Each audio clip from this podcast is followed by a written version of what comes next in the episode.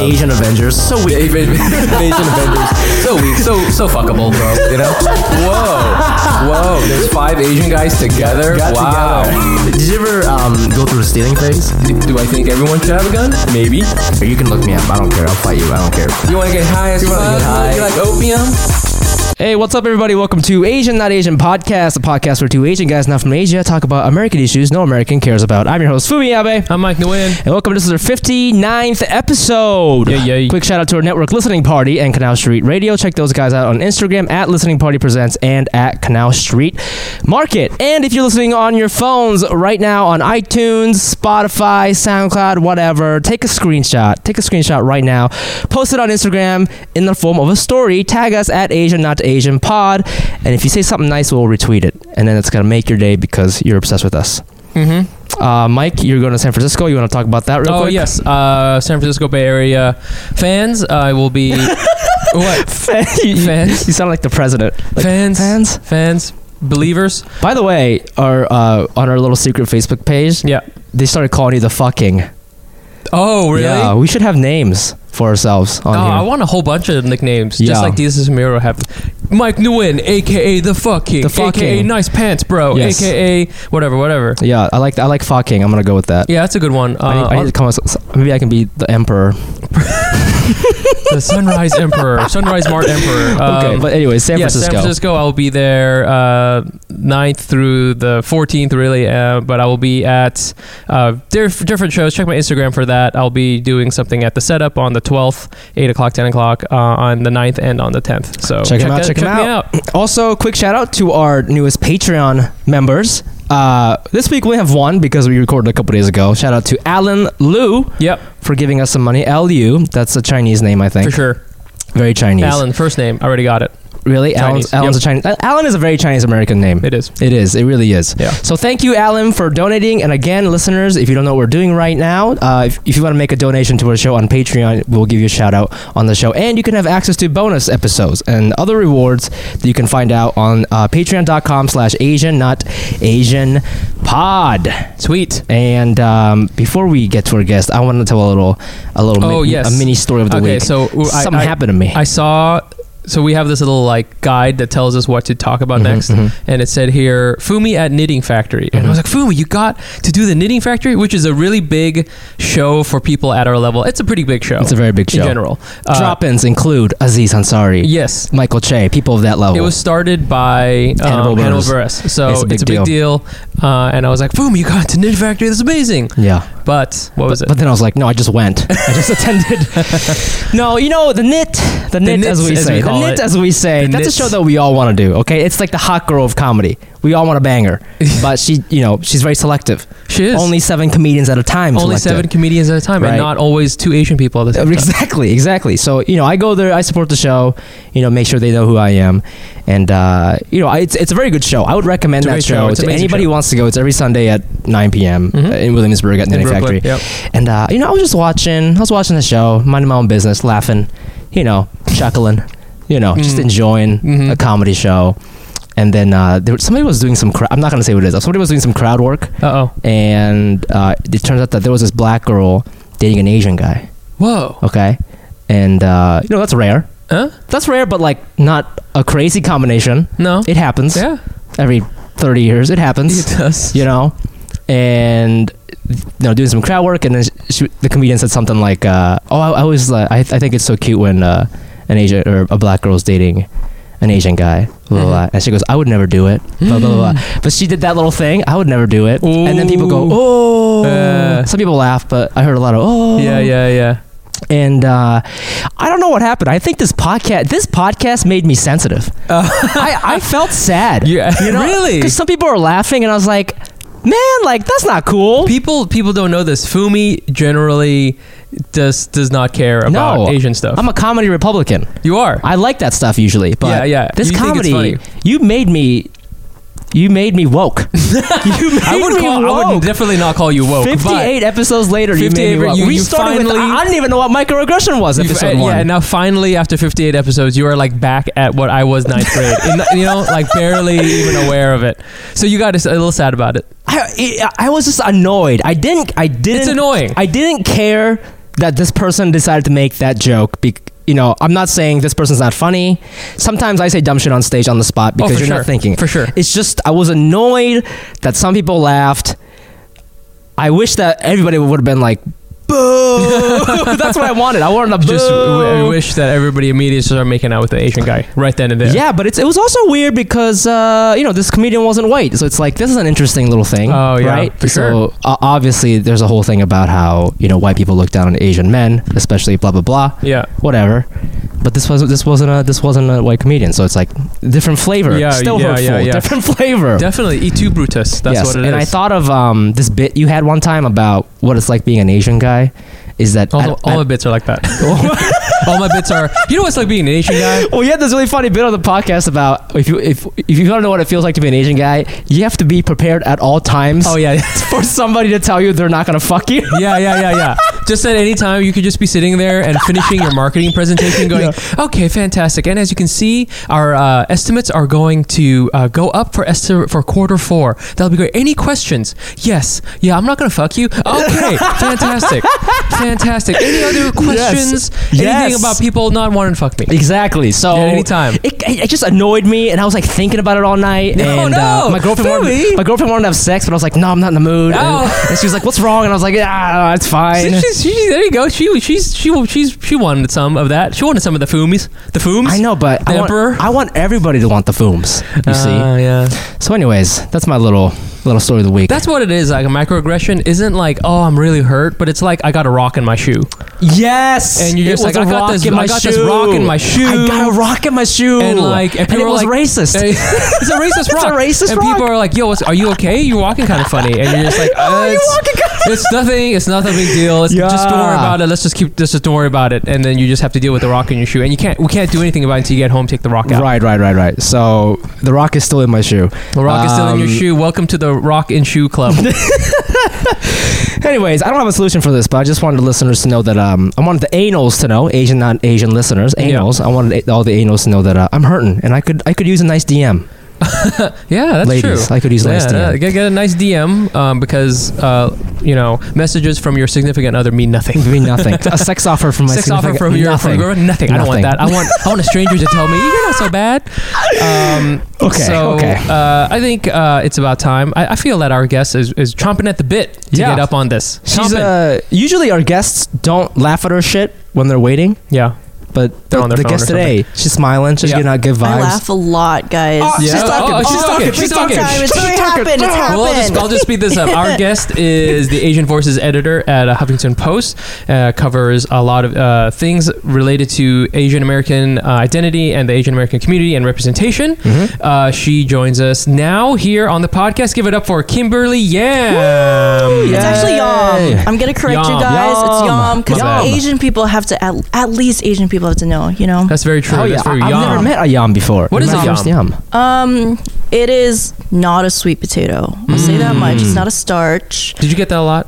Did you I get a lot of did. food yams? I Yeah, yeah, actually yeah. did get that. Well, usually white people say yam, and I'm like, no, that, but that's not it. And that's Hmm. also really hurtful because that's what our people had to eat during the Cultural Revolution. But whatever. Dang. Um, so it's yam. Yeah. Um, it's actually so it's a Cantonese name. The rest of my family, they're all Rens, and then my dad had to go and get a Hong Kong citizenship, and now we are the laughing stock of a lot of white people all around the world. he had to get another name. He had to get, get oh, I see. He got a Cantonese name. He had so to get a between yeah, name. so the the Mandarin the Mandarin turns into Ren turns into Yam. What? Why? How? Why? How? What? How? Is, that some like, Different weird- dialects, yeah. Oh, Yeah, but different The dialects. sounds Yeah. are the same. You shouldn't be the same. The sounds are different. That's the whole thing with Chinese dialects, right? It's the spelling crazy. is the same, but, Oh. the, but the The like actual character is exactly the same. Yeah. Um, the actual sound is entirely Oh, different. So I it's- see what you're yeah. saying. so Got it's like it. learning a completely different language. what's the, so what's the um, character mean? The char- oh, so that's this character. Oh, how Yeah, convenient. but I can read uh, kanji or Chinese letters, but I, I don't know what this is. this it means is king. Um, I have okay, so I don't really know what it means. That's awesome. I should know. I know. I No, wasn't very prepared for this. Thanks for letting me know. Um, but yeah, it, it means probably something very insightful, everyone. Um, That's so, good, and we'll just leave it at that. We'll just Yeah, leave it at that. exactly. Mysterious, it at that. mysterious. Uh, well, thank you for joining us. Um, and uh, you're you're a writer at HuffPo. I think we we just, you know, uh, I re- I saw in your bio too that you went to Georgetown. Georgetown. You went yes. to Georgetown, and then you went to the School of Foreign Service. Yes, I did. Did you? Yeah, At some point, I wanted to be Asian Madeleine Albright. you wanted to be a dip- diplomat. Yeah, I did. Did you take the Foreign Service exam? I did not. Um, Ah. at some point along the way, so the thing about journalism is that every single day of your life is super different. Every single day of your life, you're talking to people from different walks of life, and it's it is in the cheesiest way it's the coolest job on earth. Um, and i think that at some point during my college career i realized this and i didn't want to do the same thing every day. I get bored so easily with with so many different things and so i needed something that would keep me on top of my feet. Like i had to i really like learning every day. As Mm. like dumb and cheesy as that sounds i'm gonna say a lot of like really basic things Mhm, but i'm gonna lean into it It's okay, so it's got- not gonna be basic at all you know you got a, you got a Chinese tattoo on your arm, so I do. Yeah. I have I have many Asian starts from there. tattoos. Mhm, Um, uh, and uh, yeah, so I just wanted to do something where I could be surprised every single day, Mhm. and it, I wanted to be I wanted it to be really cerebral. okay. Um, because yeah, I just get bored really easily. So I need something where I have to think really hard every day. Did So you- this is it. Is did you did you have a job before this that was like real boring? No. This was I'm your first job. Yeah, this is like straight out the gate. I was 21 when I first entered the journalism world, and I think that is insane. Okay, first of all, shout out to Jessica Prois, who is who is my first editor, who is probably the most brilliant person I've ever worked with, worked under. That was, you know, like to give this 21 year old kid a shot at, you know, journalism and like kind of a very mainstream and giant outlet. I think that is kind of crazy. I think back to like, who I was then, and I was so insecure, and like I was like, oh, you know, like I came from a school where um, I wasn't doing journalism, and so to take a shot and just go for it and trust me and just let me publish things i think is kind of insane. I was literally 21 years old and people make this joke that i uh, i hit puberty at huffpost. Oh my god. and, like it's crazy. Yeah i'm 26 now and, and it's just i feel like i've been in the game like for so long but it's not quite true. But but you know like the years spent in digital media it, it makes you kind of stronger because it's a really volatile industry but it's also very exciting Yeah. So, uh, is it not common for somebody out of college to get a job at like a BuzzFeed or HuffPo to write? Because I, don't know anything about the journalism industry. Is that not common? Yeah, I think in some ways it is. If they have like kind of a feeder program, um, so I went into it with the fellowship program, and it's kind of it's kind of like Hunger Games, you know, for Yeah. writers. Yeah. And so like they put all of us like in these different teams, and we see who lasts, and not everyone lasts, you know. And so what are they what kind of games are they? Yeah, I mean, how many people did you kill? Like, what's that? What do you mean last? Um, It's in just- my lifetime? Yeah, yeah, yeah. um, no, I. So everybody kind of comes in, and so uh, you're put on different teams, and I think you're assessed by you know like what you put out, your skill, your Oh, you know like how quickly you can write, um, the stories that you pitch, and you know after a certain amount of time, either you get hired or they let you go, and Mm. so that was kind of the case for me, and so I killed off a couple people, but it's okay, I'm still Yeah. here, haha. Did you Suck it, bitches. were you were you an intern? Were you getting paid? um, I was getting paid like, oh my goodness. So back in the day, I think the pay for fellows was ten dollars an hour, and I remember. Whoa! Listen, I Yo, I made more money in American Apparel, dog. oh, dude, That's I'm, I'm crazy. sure I was. I swear to God, I was late, like three months late on rent, and like at the time, I was living in this place that was crawling with cockroaches. Like you'd be taking a shower, and you'd be like, "Oh, what's what's that on the wall?" And like you'd try to act normal, but it was disgusting. It, it was a very sad point in my life, but I wanted this so bad that I was like, okay, gotta stick it out. But it also speaks to the fact that I think digital media, the journalism industry in general is very white and very wealthy for a reason. You know, it's mm, like mm, it's mm. very much set up so that, you know, some rich person's kid is going to, you know, Right, get right, in right, there much easier than someone like me, like a working class background. So I think that's something that I would love the entirety of the industry to keep in mind. It should be a lot more accessible than it was. Ooh. Right. I think if anything, do you feel it's more? I mean, I feel if any, like things are going down. Like fucking BuzzFeed isn't what it used to be. Uh, there's no more Gawker. There's like a lot of consolidation of things. I mean, do you feel because it's only been five years or six years that you've been in the business, but it's changed so much. Right. Right. Do you feel that it's gotten worse or better?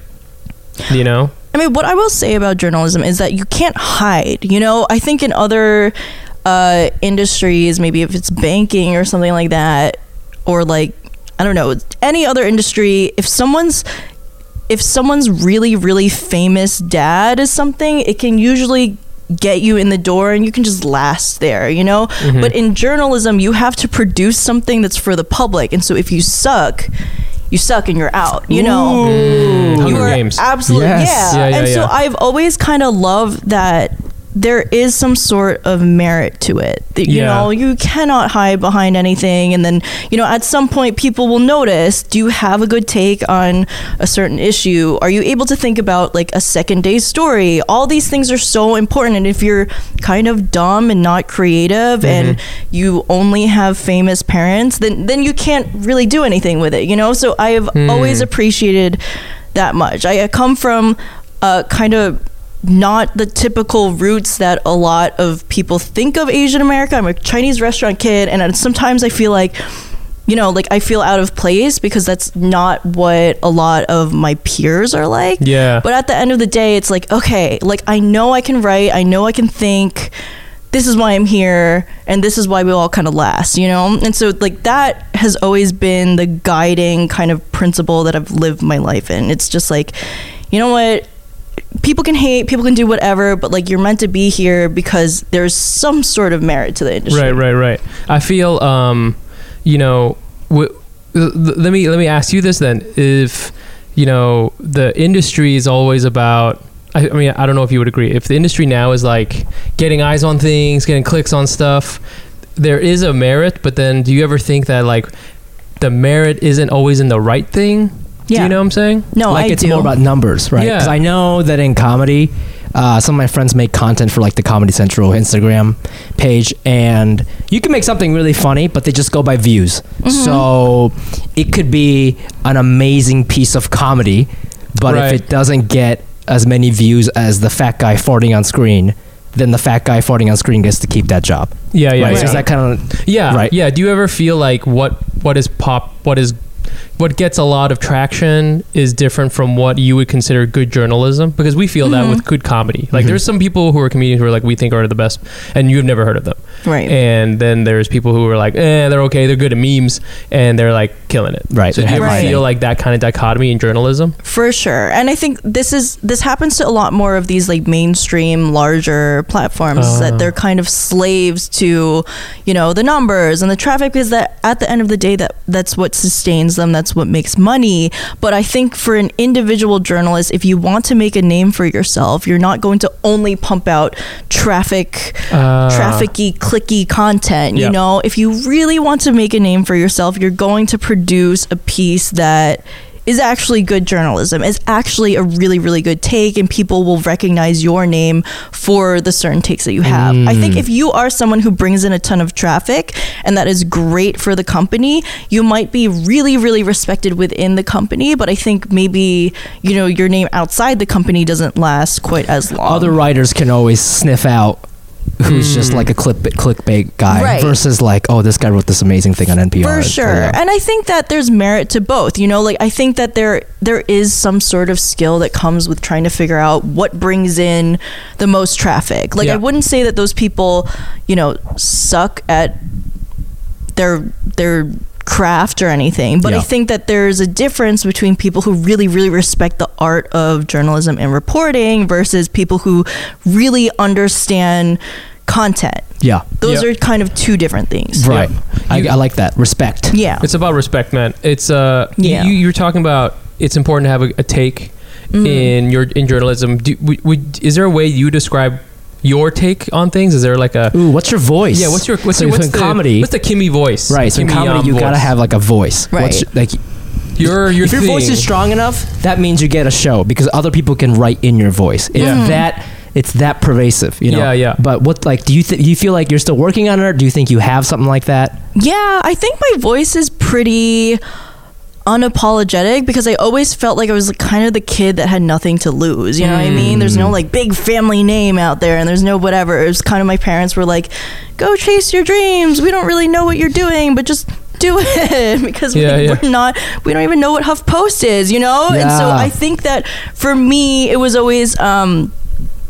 like I know I'm like kind of this like I know I come off like a crazy bitch and that's because I You said it, not me. Yeah, no, go ahead. It is it is because like that is extremely just like that that's true. It's who I am. And I Mm. cannot like I've tried to I remember in my first years in the newsroom, I really tried to just be um like really quiet and civil and professional and that lasted like maybe a year. Yeah, yeah. And then I was like, oh, I have to go back to like my loud clothes and cussing a lot because I can't hide anymore under Yeah, this yeah, yeah. mask, you know? Yeah. Um, and so I think like my voice is very, very unapologetic. It's rude.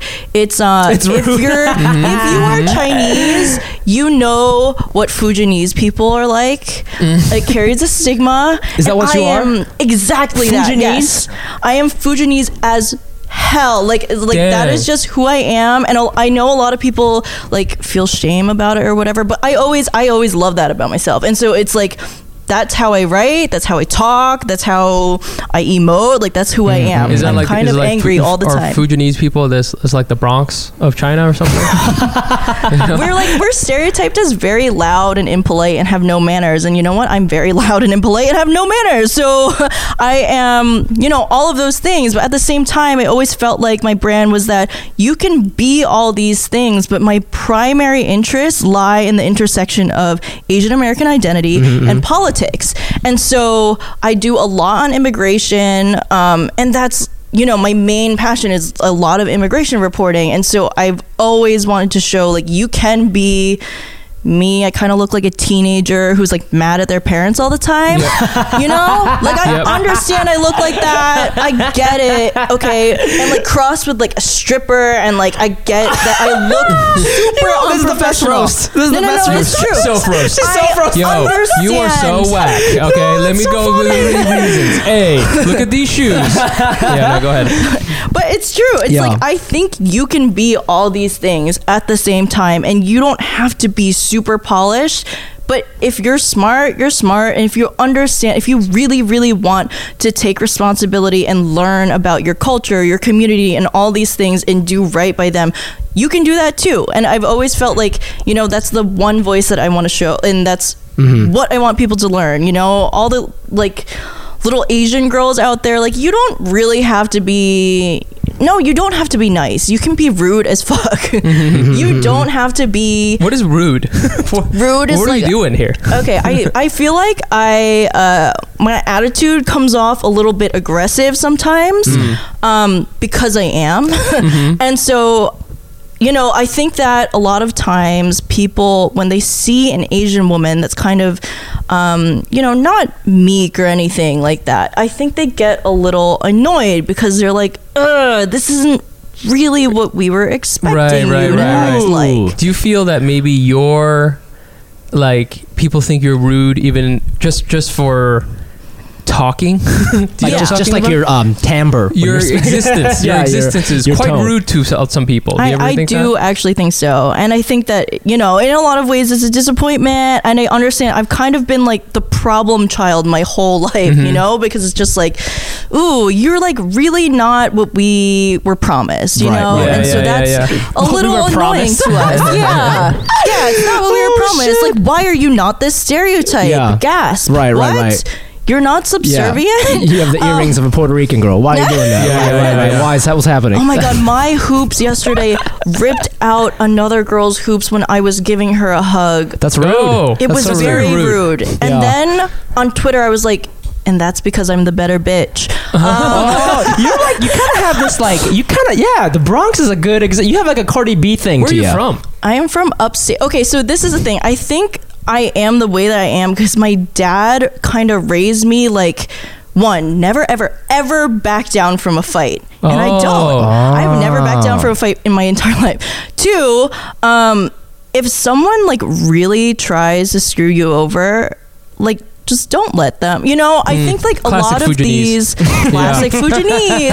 I just think that a lot of these, like, you know, Asian a lot of Asian culture is about being really reserved and really composed and For I think a lot of it has to do with shame and honor but I think my dad specifically took it the other way and it's like we won't be shamed you're not going to disrespect your honor because we will get back at you you know Ah. and so I was always like I'm very thankful for how I was raised because I think that just being like that, you skirt the whole model minority thing. You know, like Mm-hmm. Right, I've right, right. never kind of fit in that mold, Right, and right, so right. I've never felt like that. My family was never like that, and so you know, it's kind of just how it is. Yeah, Mm-hmm. I want to um, kind of get into this because you write. So you write for HuffPo, but you specifically do Asian voices. Yes. and you talked about you know immigra- writing for writing about immigration, writing about Mm-hmm. Asian representation.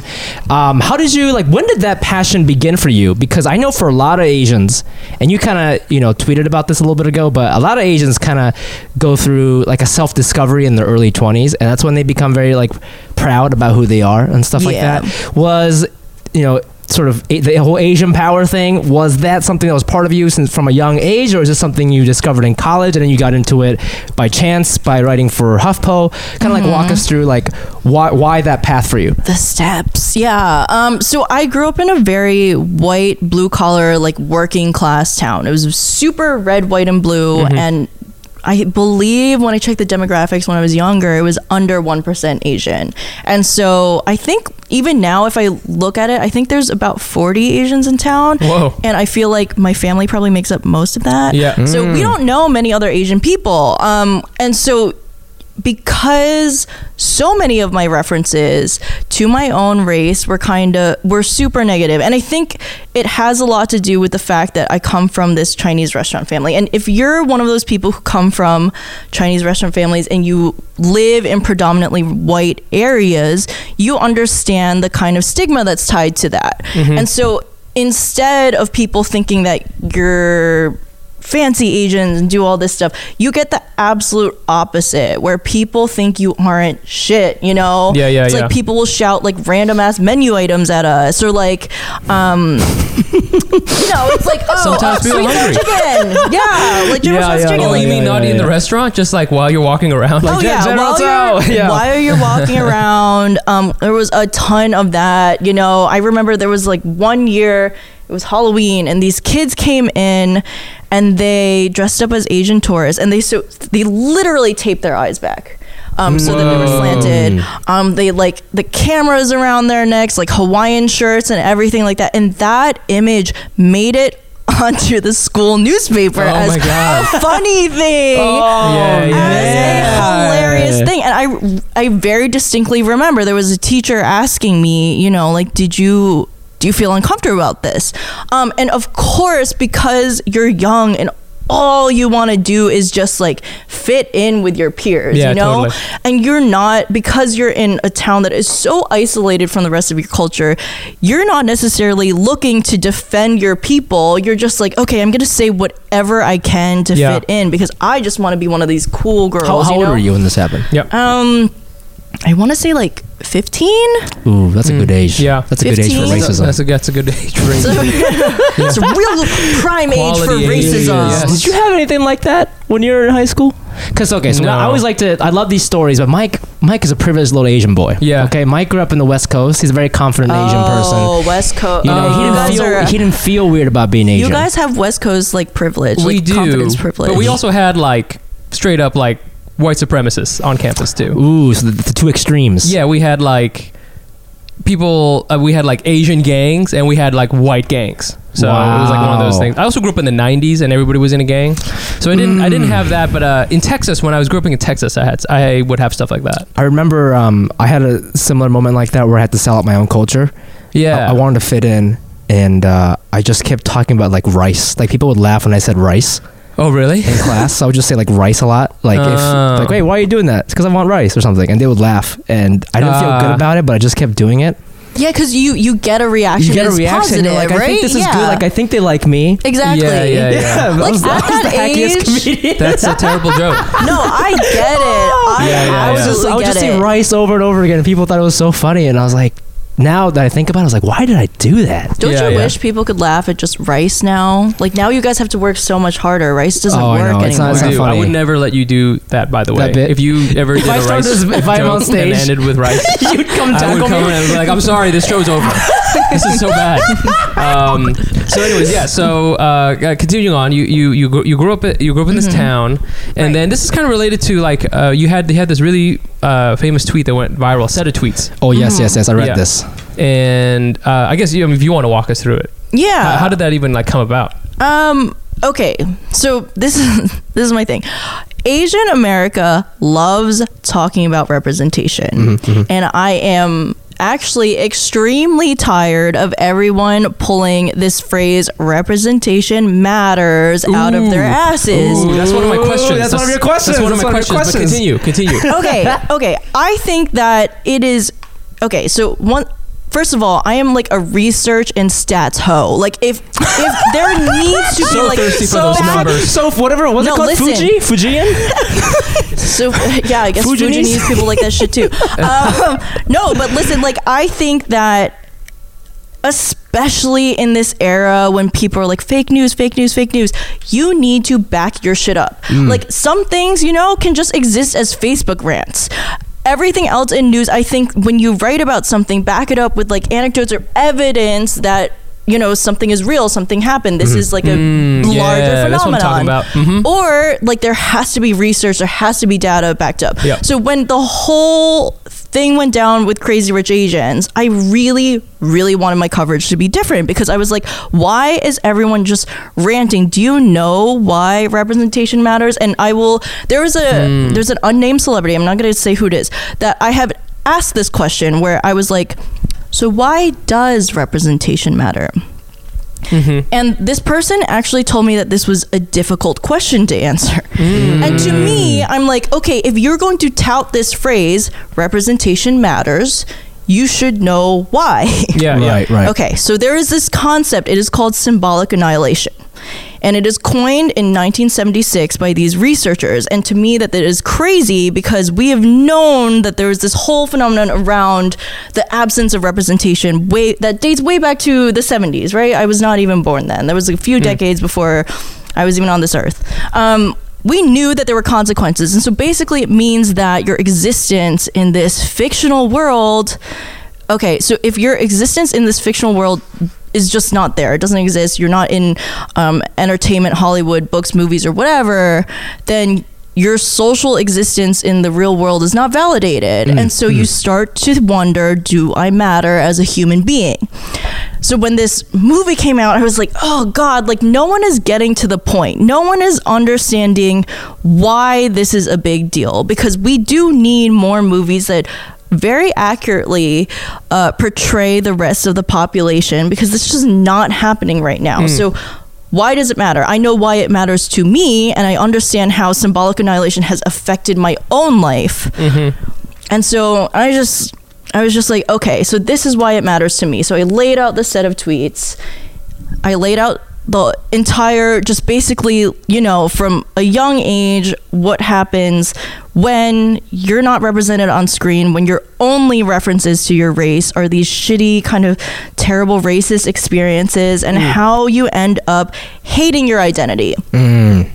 And so I think hopefully because of that, people will understand that there are actually real world consequences. So after um, high school, when I was just going through, you know, like I remember going to college and thinking, you know, I'm going to hate all the Asians there and I'm not going to hang out with them and just I'm going to, you know, I'm different, you know. Why'd you think because- that? Because I felt that at the time being a real American, being like this red blooded American, that Yeah. meant not hanging out with Asian Americans, which is very much playing into this perpetual foreigner concept. And it's fucked up. It is not right.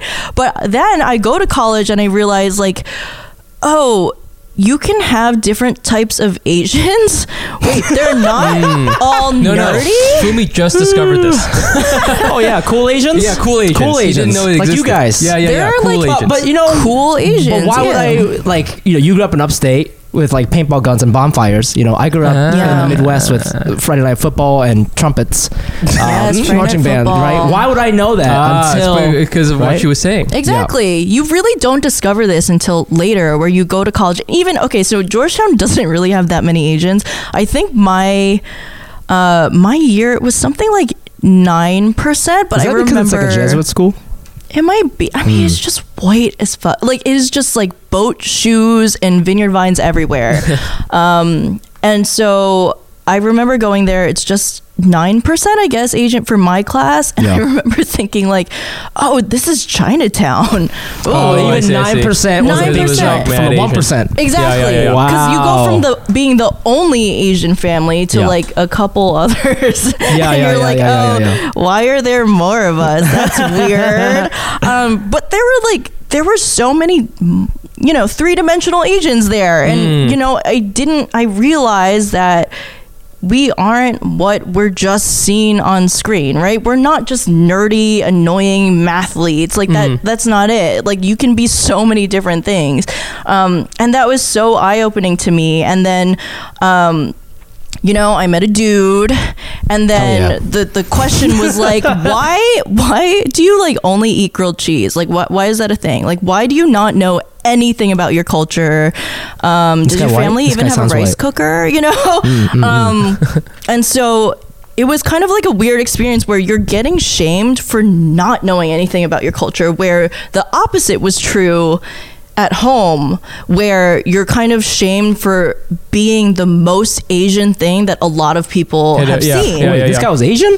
Yeah, this this Oh, dude He was was, Asian. saying, she, he was saying that she didn't know a lot about Asian About stuff. Asian. Yeah, oh, yeah, okay, yeah, okay, yeah, okay. yeah, Oh, because I was yeah. gonna say, why would a white guy say that to you? But that makes sense. No, that would be that would be very strange. That's a new Um, article right there. Uh, but yeah, so I think that that was a super eye-opening experience where it was like, damn, I don't know anything about my people, about my culture. It's Yeah. time to repatriate myself, you know? And Yeah, so yeah, like. I went through this whole process of like learning. And I think that, you know, that informed me kind of of my later career. It's like I think if you kind of grow up with a lot of this, um there's a part of you that takes it for granted because you're around Mm, it true, all the true. time. Yeah. Whereas for me, I had to go actively learn about it, actively learn about history, and actively understand what Asian people are up against. And so Yeah. when you enter the journalism industry, you're like, God, like, okay, so not only is there completely just this lack of representation um, in Hollywood, there's a lack of just Asian representation in news. Like there's a ton of shit going on. I honestly For feel sure. like I'm so busy all the time and there's not there's just not enough hours in the day to cover everything that's going on with Asian America. Um but it doesn't seem like that. When you look mm. around in the news, you're like, Nah, where, where takes is us our for- news, Takes right? us forever to find links for our race news segment. I know. he always- so long. takes us like it's like one thing a week. Right, I'm just right, like, right, right. You type in. Asian on New York Times, it's like 2019. Okay, one article. 2016. It's like, Yeah, oh, there's a no. three-year New York here. Times, And man. then, yeah, and then it's always like, oh, Harvard case again. Yeah, again. It's like, It's like, that's still going on. Okay, let's just keep going, I guess.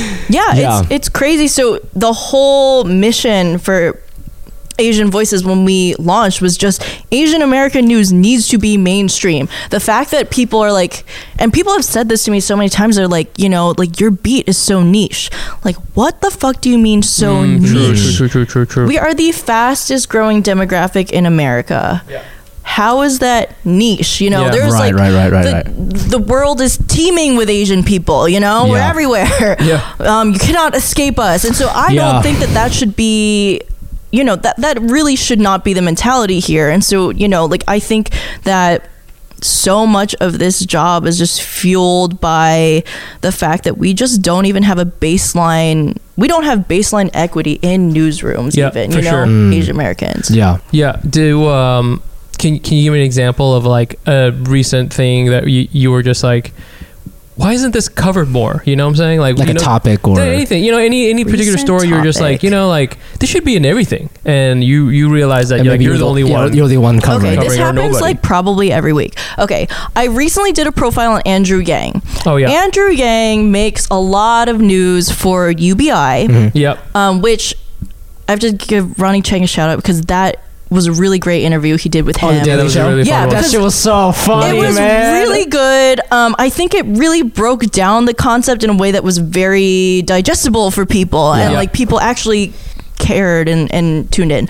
But the fact that nobody has really done a piece on his identity, and it, mine was kind of just the only one. And I understand people are like, "Oh, this is identity politics or whatever."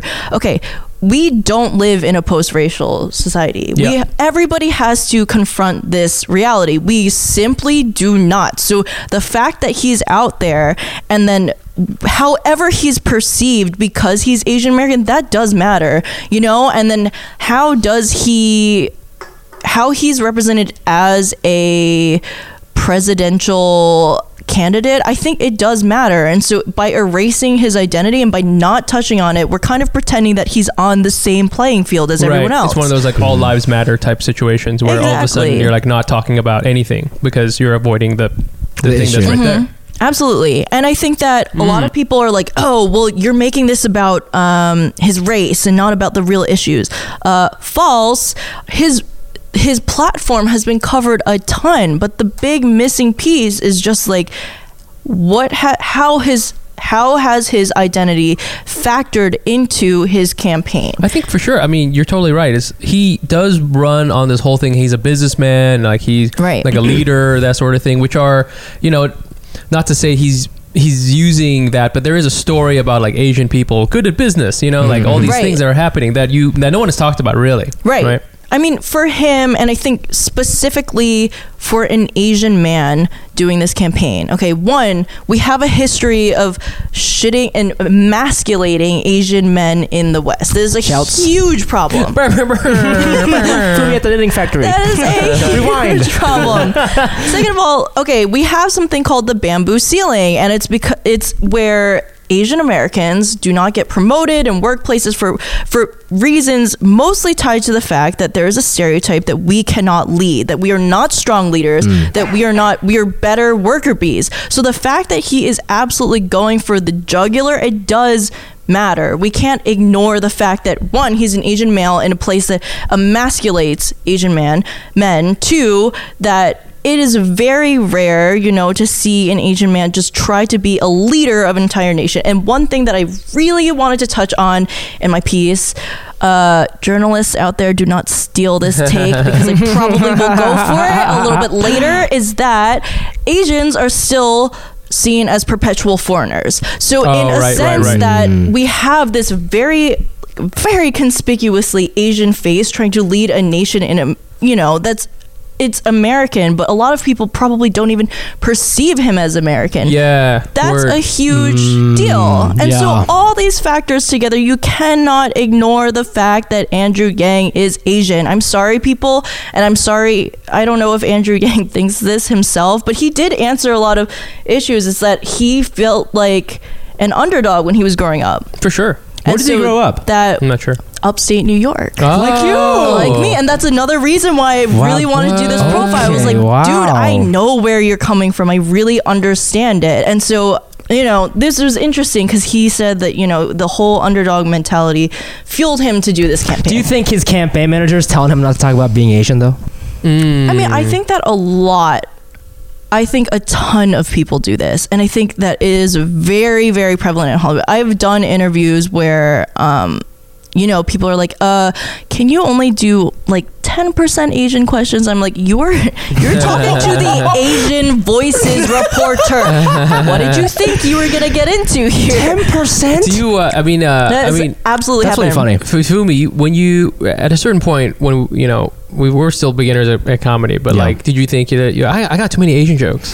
One hundred percent. Yeah, Uh, when I first started, uh, I didn't limit myself because I just needed jokes. yeah, of course. Then you start hearing things like, not just the Asians, but they're like, bro, you can't just talk about race all the time. You can't, and and they that's that's that's incorrect because they they bucket your stories as race. But Right. like, if I go to the grocery store and have a thing, have a situation, why is that? An Asian joke Yeah, when yeah, yeah, some yeah. Brad guy does the same joke, but that's not a race joke. Right, right, right. So you're so if I have a story, so- something that happens to me in America, it's all of a sudden an Asian joke. So you can't escape it. You, You know, can't. people just Right. right. It's kind of like what you're saying. They just like bucket you in things. They just they can only understand you in like four ways. And Yeah. so now I just I go backwards. I'm like. I'm gonna go Asian, but I'm gonna like I'm gonna try to find like an angle that you've never even thought of. Right, right. So that the whole thing. so it's not even at, at the end. If you really think about it, it's not an Asian joke. Mm-hmm. It's a joke about anal or something. But it's Right. like, but I just Right. happen to be Asian, guys. I But just that's the happen to be thing here. Is like so many of our experiences the reason why race is in there is because you cannot escape the fact that you're asian like the the world sees you a certain way Mm-hmm. I've tried. Yeah. hmm I tried to get out. I couldn't. You know. So. yeah One, one thing that somebody said to me that I found kind of not insulting, but it was more like, oh, you don't get it, is this one comic, white dude. I would actually consider him a friend. He's a nice guy. Yeah. When I was for when I was like two years in, he did bring this up to me. He was like, dude, I think you're doing too many Asian jokes. and he was Ah. like, and I was like, well, I mean, like, I said like whatever. I don't remember what I said, but then he he gave he used this other black comedian as an example in the circle, and he's very funny. But he's like, you see how that guy talks about his life without saying the word black, and I was like. Yeah, Oh, but like we, we don't have the luxury of doing that because you don't know who we are. Yeah, yeah. You know what I mean? Like, if a black, like that's the thing is like for for a lot of black comedians because they've just been here longer and they've gone through so much shit that there are certain activities that you just say the activity's name and people just assume in their in their mind they're assuming like There's, a like, black, black community. spaces, I feel. Black spaces, exactly. Yeah. But like we don't Asian people don't really have that unless it's like I was at a sumo tournament or something. you know what I mean? Like I have to go really on the nose for you to be like all Asians. As we all go to, Yeah, right? Kimmy? right? We, you know, we go to sumo tournaments. I have to be like, Last so- weekend, man. I have to say Right. that It was shit to get there. So it's like, of course, I have to over-explain being Asian, and Right, that's, that's the so thing interesting. that people don't understand. Is sometimes we have to over-explain things, and they're like, "Well, you're being, you're talking about Asian too much," and it's like.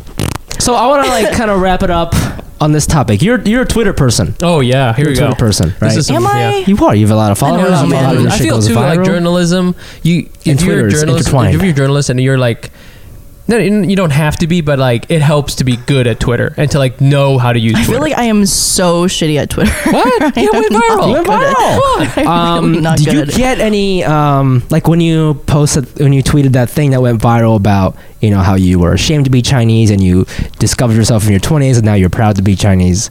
Uh, did you get a lot of positive DMs and also did you get some negative DMs? Oh, actually, well, rephrase. How much negative did you get? Let's just go And negative. Did you get negative? a lot of negative from white people and Asian people.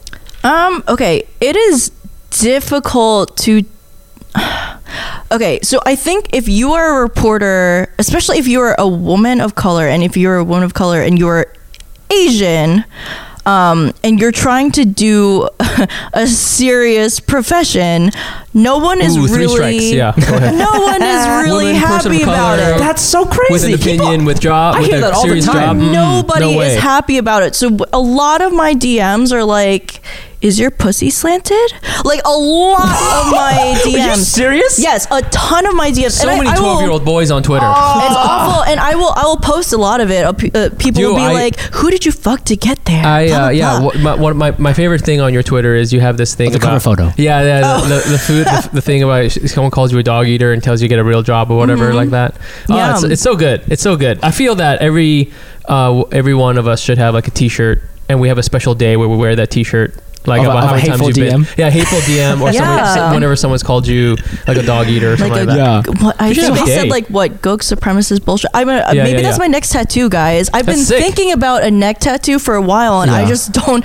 I don't think anything else is better than dog, Dog at eater. eater. or whatever, right? I feel you could put That's dog gotta eater be on the next knuckles, one. and that would be Boom. fire. Gotta yeah, be the sure. next one. So- I was thinking about tiny barbecue girl for a while, just to like troll the shit out of Ariana delicious. Grande. okay. Um, I okay. I guess our last question is: Is Twitter worth it? Is it worth it? Is it worth it? Is Twitter worth it? Do you want to be abused every day?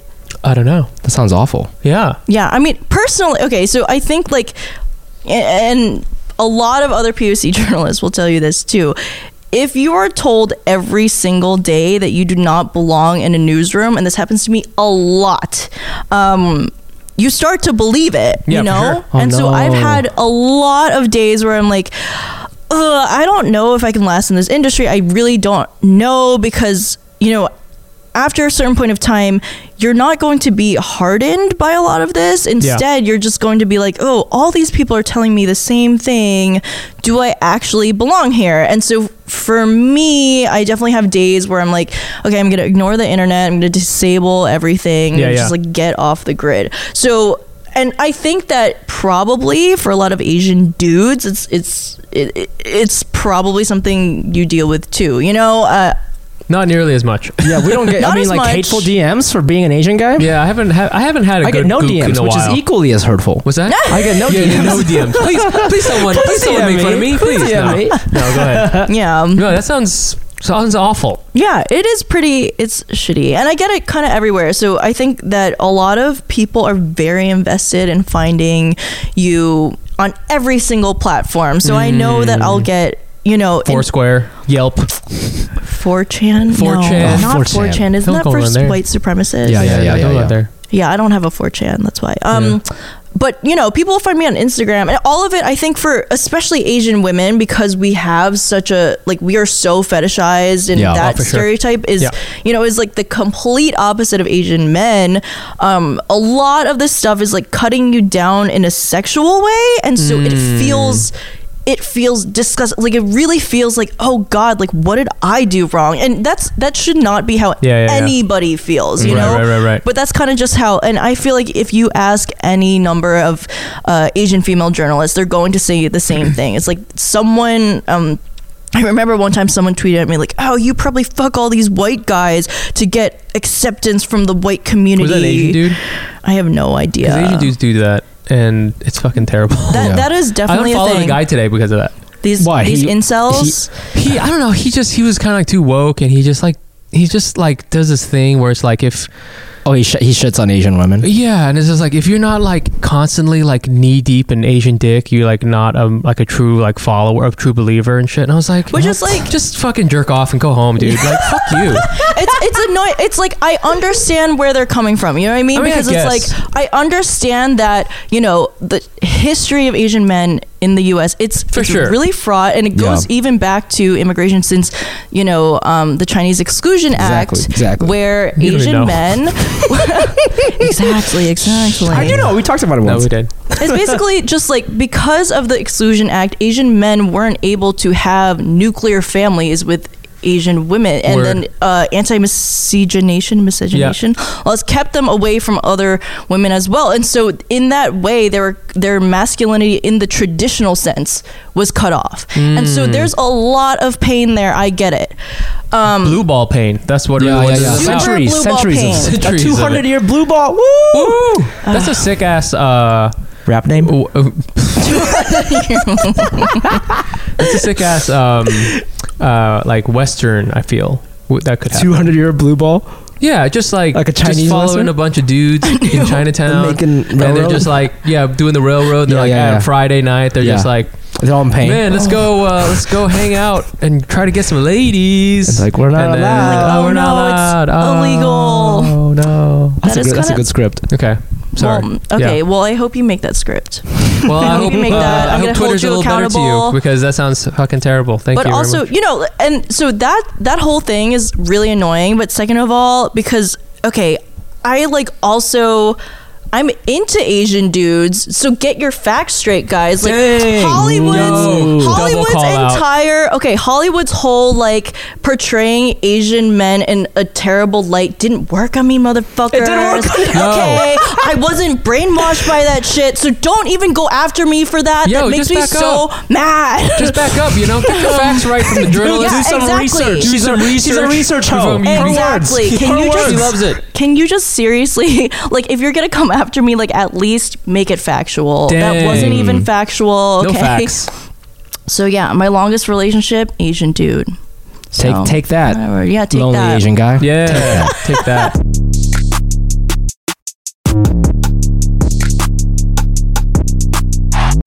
Achieving a gorgeous grin from home isn't a total mystery with Byte Clear aligners. Just don't be surprised if all of your sleuthing friends start asking, What's your secret? Begin by ordering your at home impression kit today for only $14.95.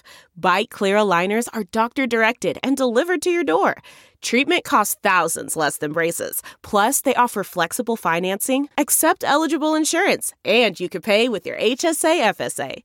Get 80% off your impression kit when you use code WONDERY at Byte.com. That's B-Y-T-E dot com. Start your confidence journey today with Byte.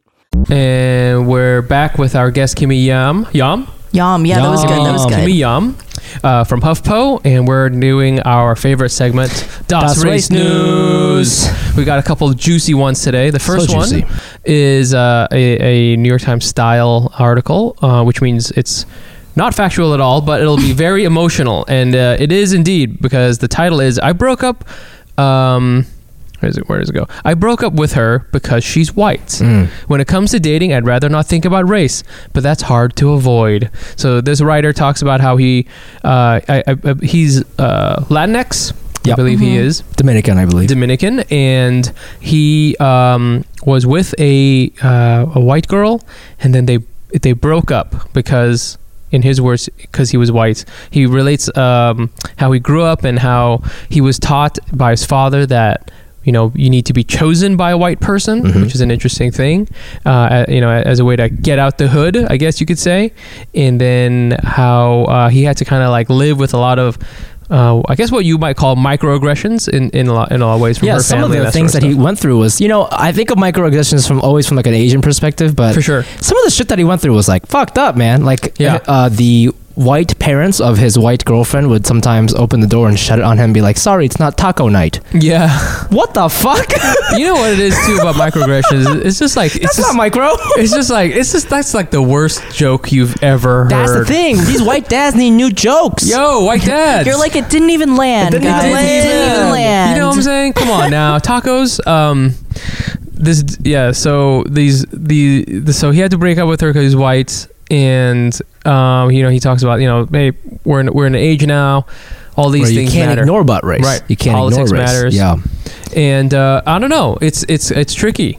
You know what's what- one thing that was really interesting or that, that stood out to me was uh, there's all this talk about how you have to be chosen by, by a white woman so she can quote unquote save you on this stuff. But then he talks about when he started dating her, he would get hate from his own community. Mm-hmm. They'd be like, "Oh, why are you trying to like you know why, you guys trying to be white? You guys trying to be white?" So it's like a double edged sword. You know, it's Mm. like he was like, "I thought I was supposed to do this," and then when you get there, your own people are like, "What do you, you think? You, you think you're better than me?" Yeah. Right. I mean, there's just there's there's so much complexity around it. I think that when it comes to Asians, there's a whole other kind of battle because I, I do and I've said this a million times, but because Asian men are so just portrayed as kind of like sex sexless, undesirable automatons. You don't got to rub it in, but yeah, go ahead. No. automatons. should I should I keep going? No, dude. Um, I think I can keep Not going. us, though. I don't Not know. us. Not us. Not us. Not us. But yeah. sexless, undesirable automatons. um, but yeah, so because of this history, I get where. So I, I and I've talked to a lot of my Asian male friends about this. You know. Dating a white woman does not mean you leveled up. I'm sorry. It does not mean that. But there is an absolute perception For sure.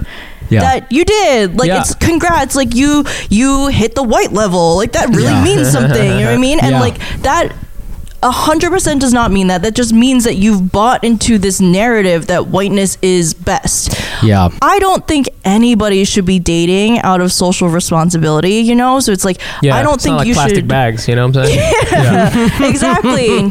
Um, except I don't think do yeah Asians would probably just bring their own recycled bags, right? Reusable chopsticks. Reusable. Yeah, because we don't want that five cent tax. We're not doing that. Nah. Uh, have you Um, dated interracially? Dated interracial. Okay, so a thing that I don't do is date. Okay. Um, you, just, you, just, you just fuck? I just um so Strong. basically I don't know. I guess I made That's that Fujian. Fujianese. Fujianese. Fujianese. You know, Um, they out here. They DDF.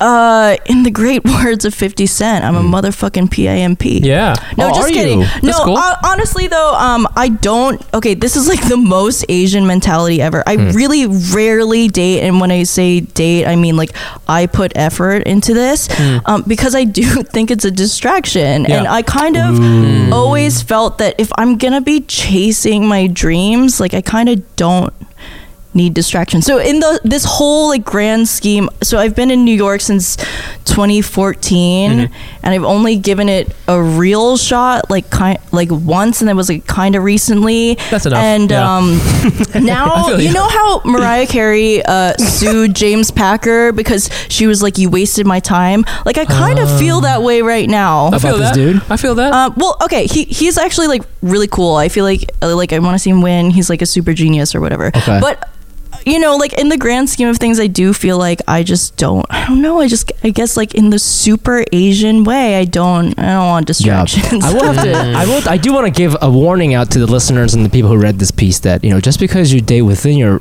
race doesn't mean there's there's gotta be no more microaggressions, mm. right? Especially among Asians, you know. That's know, true. right?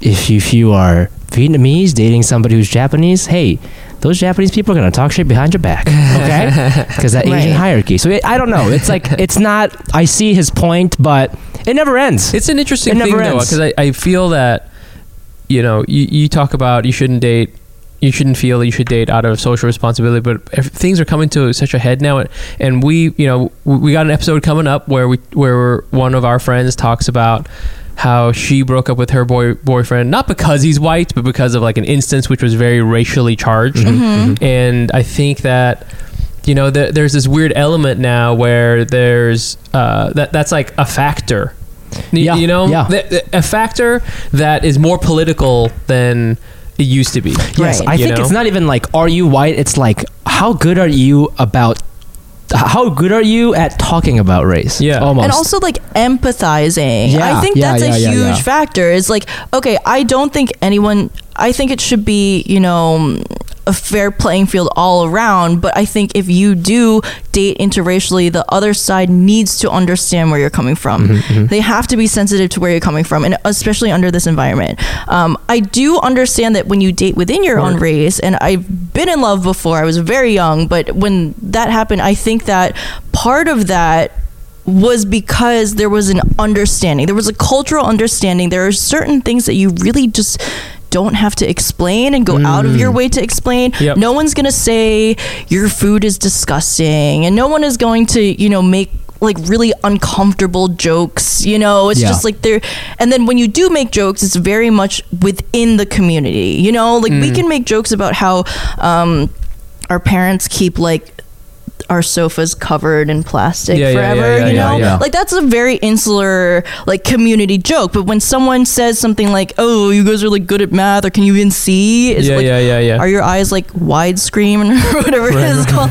Like that's just like an old ass, like annoying, tired thing, and so you don't deal with that if you date within your community, I- you know. And so mm-hmm. I mm-hmm. I mm-hmm. understand the benefits of dating within. I understand that people just fall in love because they fall in love. Yeah.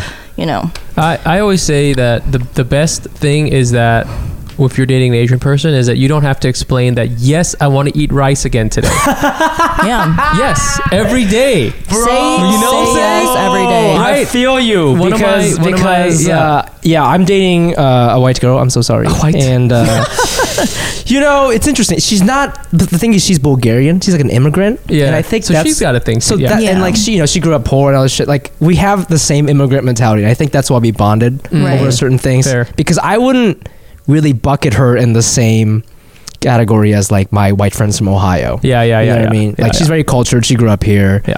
She goes. She speaks Bulgarian. All Yep. that stuff. But that said, like foreign people, um, they do. They will like get.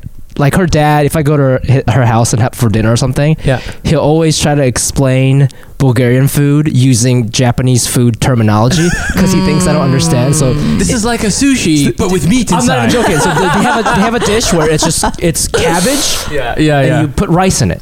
Okay. Oh, it's like backwards sushi. it's like probably from China, but they eat it in Bulgaria, and he's like, "Oh, this is like Bulgarian That sounds sushi," and I'm mad like, Chinese. You know, but he's got That like is an so accent and everything. It doesn't sound that racist, and I know who he is. He's like a goofy dad, and foreign people just don't always. Here we Yeah, go do once in tune, again. right? Goofy dads getting, Goofy getting dads. people in trouble. So he'll you be know? like, he'll be like, "This is Bulgarian sushi," and then he'll have he like makes his own alcohol at home because that's just the kind of Yeah, life he leads. That's and, cool.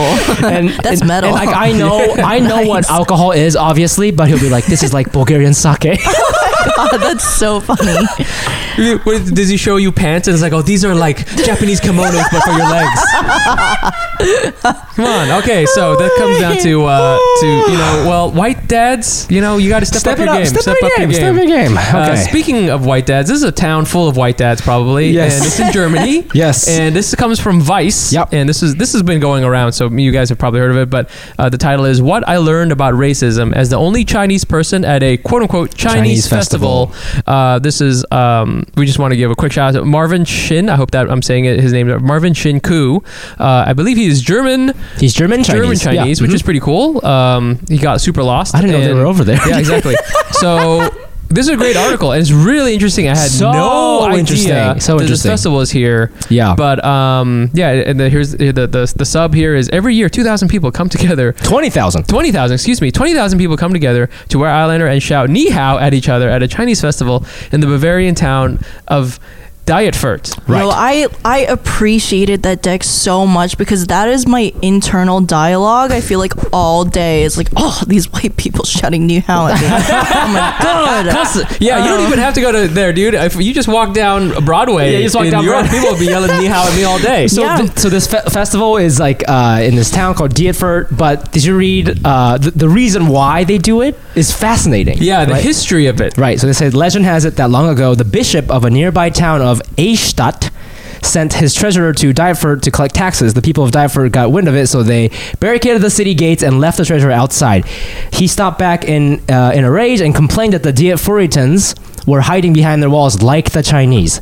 If and when this might actually have happened isn't exactly clear, but Dietfurt has chosen to identify itself with Chinese culture ever since. So they have this whole festival. They have a quote unquote emperor, Yep. right? That is just a white What's his- dude. what's It- his name again? Uh, they have a local butcher shop called renamed the China Butcher Shop, Yep. and the bakery is transformed into a Chinese bakery selling. They just put the word Chinese for in front of everything: Chinese donuts and Chinese pretzels. Yeah, yeah, yeah. There's Chinese light The worst beer. branding. Yeah, Yeah, it exactly. honestly Chinese reminds me of. Chinatown in DC. Just Yeah. just Chinese in front and everything, but nothing Chinese. But nothing Chinese. Yeah. Yeah, it But- does feel like this is just becomes one giant but Chinatown. they You take it can- really seriously. That Yeah, was the most their fascinating part. This is not just like, you know, whether it's offensive or not. That's we can get to that later. But they take it very seriously. They wake up at like 1 a.m. Mm-hmm. They make hot soup.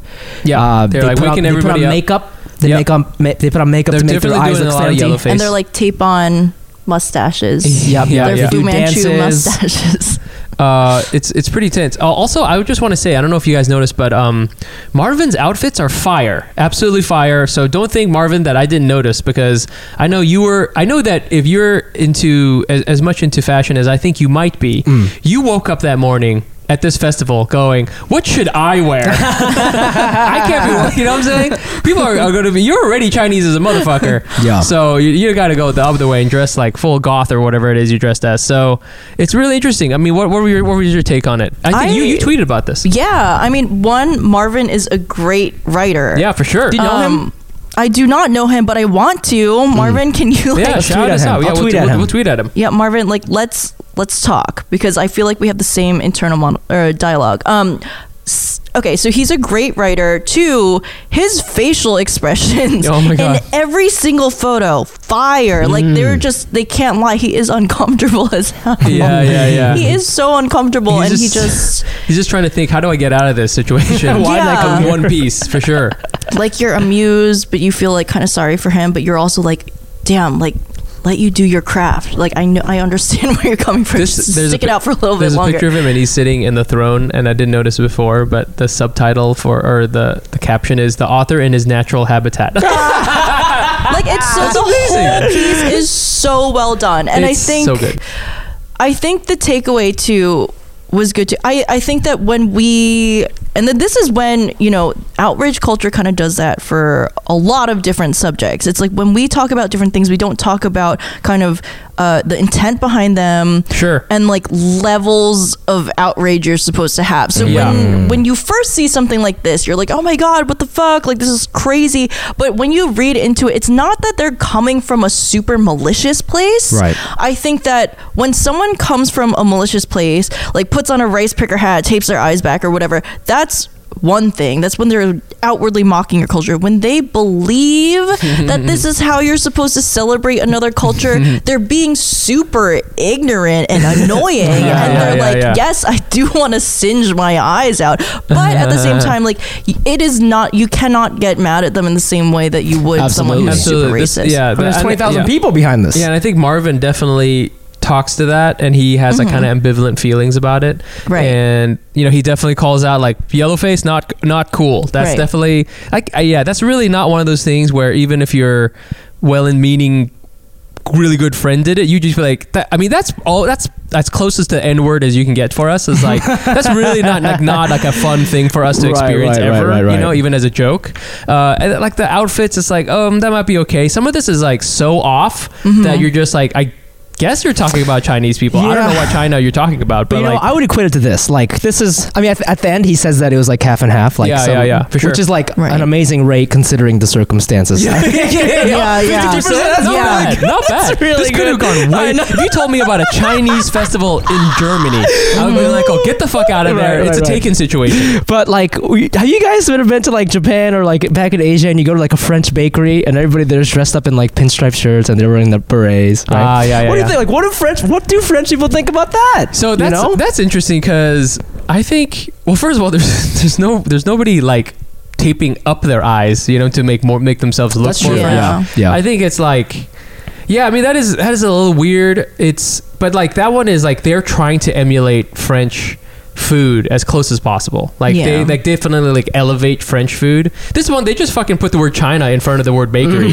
There's no like. China bakery. He talks about effort in Yeah, this. He talks about effort. Like, are Right. you trying to do Yeah. the do it the best way are you possible? trying like are you like you know that those you know that like French bakeries are really big in Korea, and you know that those like those people studied in France, and they have like Right. a way of making French Yeah. food. There is like a such a thing. also, And, it's fucking they're trying to do good. So It's, it's, fucking like good. it's like So if it- you're enraged at the racism, sit down and take a bite. yeah, exactly. Have uh, some of this cheesecake have this, like, hot dog whatever it thing. is Yeah. you're eating. You know, and then and then try to try to figure that out. There is Yeah. like, and also there is like a thing where it's like, you know, to you you you touched upon this before, but you want it to be French because you're con- that that's considered like elevated, Mm. right? For Or- for pastries. Right, exactly. Yeah. Whereas there's no, there's not like Korean, there's Korean Chinese food, Yeah. right? And it's like not elevated. It's just like it, it's great. different People thing. love it, Yeah. but it's not like elevated food where it's like, oh my god, we're eating French food. It's so fucking Oh, sophisticated, yeah, like yeah, a yeah, yeah, motherfucker, yeah, right? yeah. It's like a special thing, and um, Well, it's kind of like how you know there's there's no such thing as reverse racism, and if you want to really get into it, like yes, French people have colonized Asian countries. sure. Like that is like a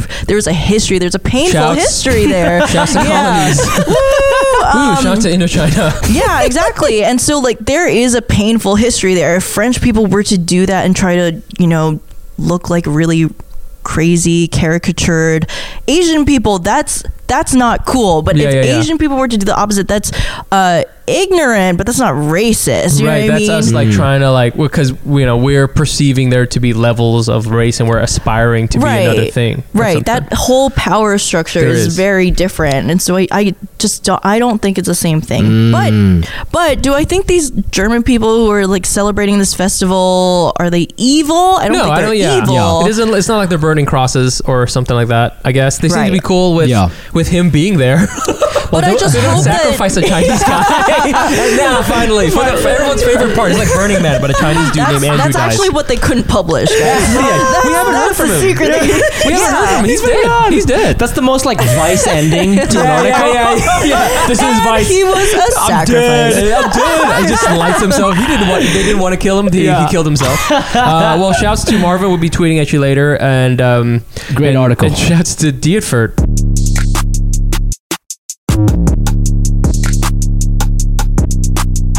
And we're we're back with our guest Kimmy Yam. Yay. Yeah, from HuffPo, and we're gonna play a quick game. Uh, we're gonna call this. Um, we've done variations of this, but we're, we're gonna call this clickbait. Why not? Oh God. And what it is is uh, you are a journalist, Mhm. and uh, as we all know, journalists uh, are only good at making clickbaity titles. so what I did was I found, yeah. I found some regular, uh, regular headlines from real news sources, not like HuffPo. No, I'm just kidding. We- the shade. yeah, okay. exactly. And we, uh, I just want you to try to rewrite these r- titles uh, into something clickbaity. Okay. Here's one: Theresa May to ask EU for Brexit extension. Um. Okay. Theresa May. Um. Oh God, this is tough. Yeah, that's that. But come on, it's in there. It's in there. Oh my It's in there. God. This is um what's that movie you compared to earlier? Not Game of Thrones. Oh, Hunger Games. Hunger Games, baby. Hunger Games. Uh, Theresa May uh, approaches Parliament with enormous ask. Huh. That's pretty good. That's pretty good. I closed the curiosity gap a little bit. You did. Mm. You I did. I did. Because I'm just, oh, I can't do clickbait. It's not like No. Theresa May asked for what? That's a good one. That's, good. that's, one. Really that good. was like, whoa, clickbait. Right. I couldn't do that. I, love can't how your that. brain blocks those. Yeah, I know. I You can't. are a That's real what journalist. You need to you're a real unfilter your brain. Asked for what? I want. Uh, let's just do. Let's just. Let's just do one more. Okay. Okay. Um, Trump retreats, saying healthcare plan will appear reappear after elections. Oh my God. Yeah. Uh, maybe Trump. Trump blames Obama for a healthcare crisis. Ah, that's that's, just not even. it. That's not even in here. That's That's amazing. not, Yeah, but you- that's you just you just know what But he's SEO. gonna do. Obama right. SEO. Right. Boom, boom, boom. Oh, I should. I need to bring Obama closer to the front. Um, that's how it works. Oh, is that how that works? Yeah, all the keywords in the front. Oh God, I'm I'm showing you guys how the sausage is made. What am I Oh, doing? this is what am I delicious doing sausage. here? This is a delicious sausage.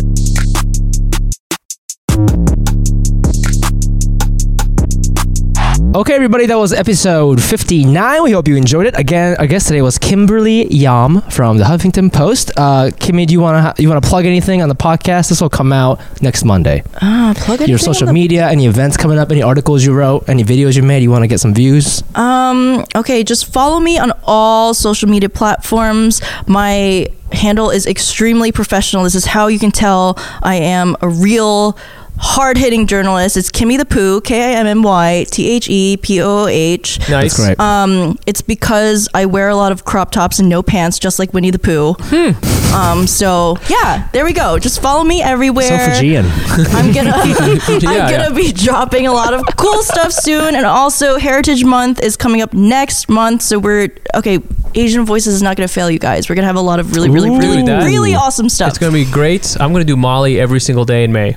I for, for the Asians. Yeah. Oh, all right. the. Asians. That's for the cause. For the That's cause. so and uh, again, Mic is going to San Francisco. Tell him your dates. I will be there uh, the 9th through through that week. So on the 9th, I will be at uh, Pizza Hacker. On the 10th, I will be at uh, the Laundry, and then on the 12th, I will be at this the. all sounds like made up. I know. At, I know. This I will, and on the 12th, I will be at the setup at 8 p.m. and 10 p.m. So come check me out. It'll be great. Hell yeah. And uh, please follow us on Instagram at Asian Not Asian Pod. And you can also find me on there at the Fumiabe. That's T H E F U M I A B E. And you can find me on Instagram at Nice Pants Bro. Also, check out our Patreon, uh, patreon.com slash Asian Not Asian Pod. And please leave an iTunes review because that always helps. And by the time this comes out, uh, it'll, it'll be next week. So Hack City will be April 17th. 17th, Wednesday, 8 o'clock at Canal Street Market. Address is 265 Canal Street. We have new comedians every time. Come check us out. We're working on the chair situation. We are working on a chair situation. We might have a solution. So We're gonna get more chairs for you guys. Yes, don't you worry about a thing. We got you, girl. um, and boys. So do that, and I'm gonna be going to Japan for a couple weeks. So the new, the next couple episodes Yeah. will be um, Wait, are you performing? ones. Yes, I am. We have some fans in Tokyo. Oh, should I should I plug? Yeah. Oh man. Okay, hold on. I'll be at. Um, but this address is not going to make any sense at like 90% of the. Okay. Uh, on February, oh, sorry, on April 14th, Sunday, this is 6:30 a.m. because that's New York time. I don't know. That's 6:30 a.m. New York time. So whatever that is in Tokyo time, I'll be at stand up. I'll be at the Life Standard Cafe. I can't. Even, how do you read this address? Six dash nine Azabuja Azabujuban.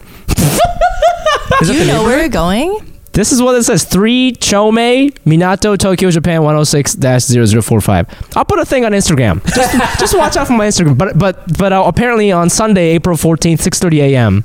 6:30 a.m. New York time. New York time. I'll be doing comedy in Tokyo, so come check me out.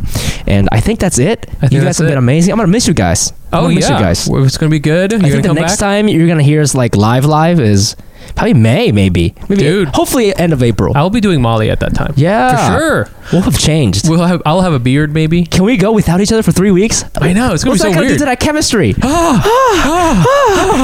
uh, so it'll be great, and uh, thank you again to Kimmy Yam. yes, thank you, and uh, we'll see you guys next week. Bye-bye. This episode of Asian Not Asian is presented in partnership with Listening Party. Follow the crew on Instagram at Listening Party Presents and at Canal Street Market.